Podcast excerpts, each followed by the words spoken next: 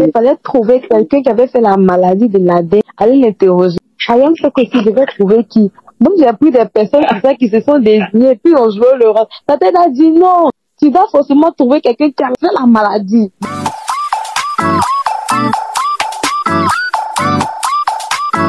Bienvenue dans Pour chaque enfant, le podcast de l'UNICEF dédié aux droits des enfants. Éduquer. Inspirer. Agir. En avant pour les droits des enfants.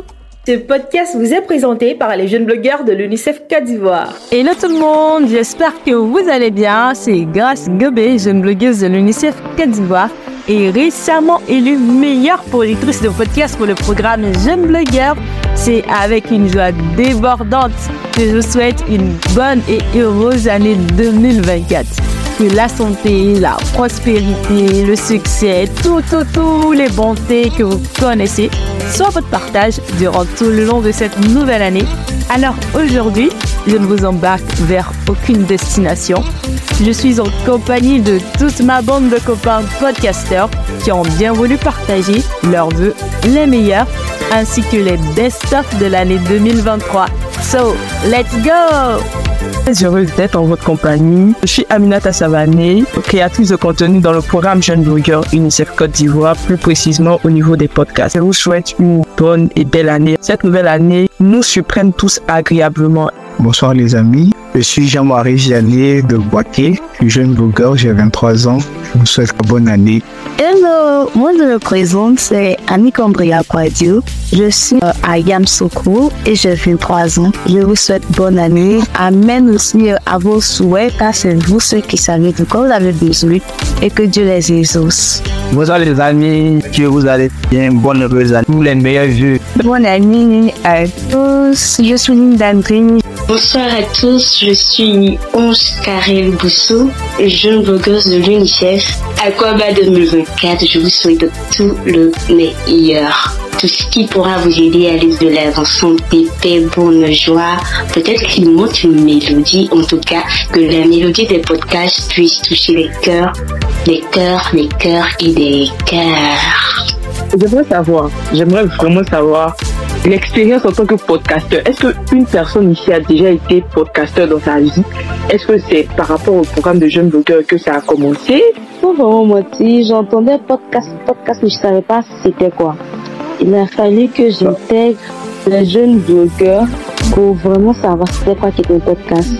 Et comme j'ai fait les études en communication, et euh, je n'avais pas vraiment l'esprit ouvert, il faut le dire. Donc après les études, j'ai fait un stage en radio. Et là, je n'ai pas vraiment duré, mais j'ai aimé le fait d'être dans l'éditorial, de faire parfois des émissions, d'aller euh, en reportage et tout.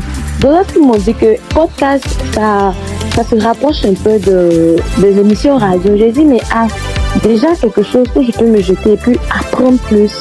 C'est par là que j'ai commencé. Euh, c'est pour ça que j'ai choisi de voler le podcast. Tout pour le premier, c'est ça non? Le premier, ça a vraiment, vraiment été compliqué. Il a fallu pleurer le ta taille là. pleurer. Ça a été compliqué. Et c'est vraiment ça a sauvé aussi mon Au niveau de la voix, au niveau de l'articulation, parce que je suis une personne, je parle très vite. Mon premier podcast, je parlais rapidement, très rapidement. Il faisait qu'on ne pouvait même pas dire même les mots. Il y a ça. Et puis, il fallait trouver quelqu'un qui avait fait la maladie de la dengue, aller l'interroger. Sait que tu devais trouver qui.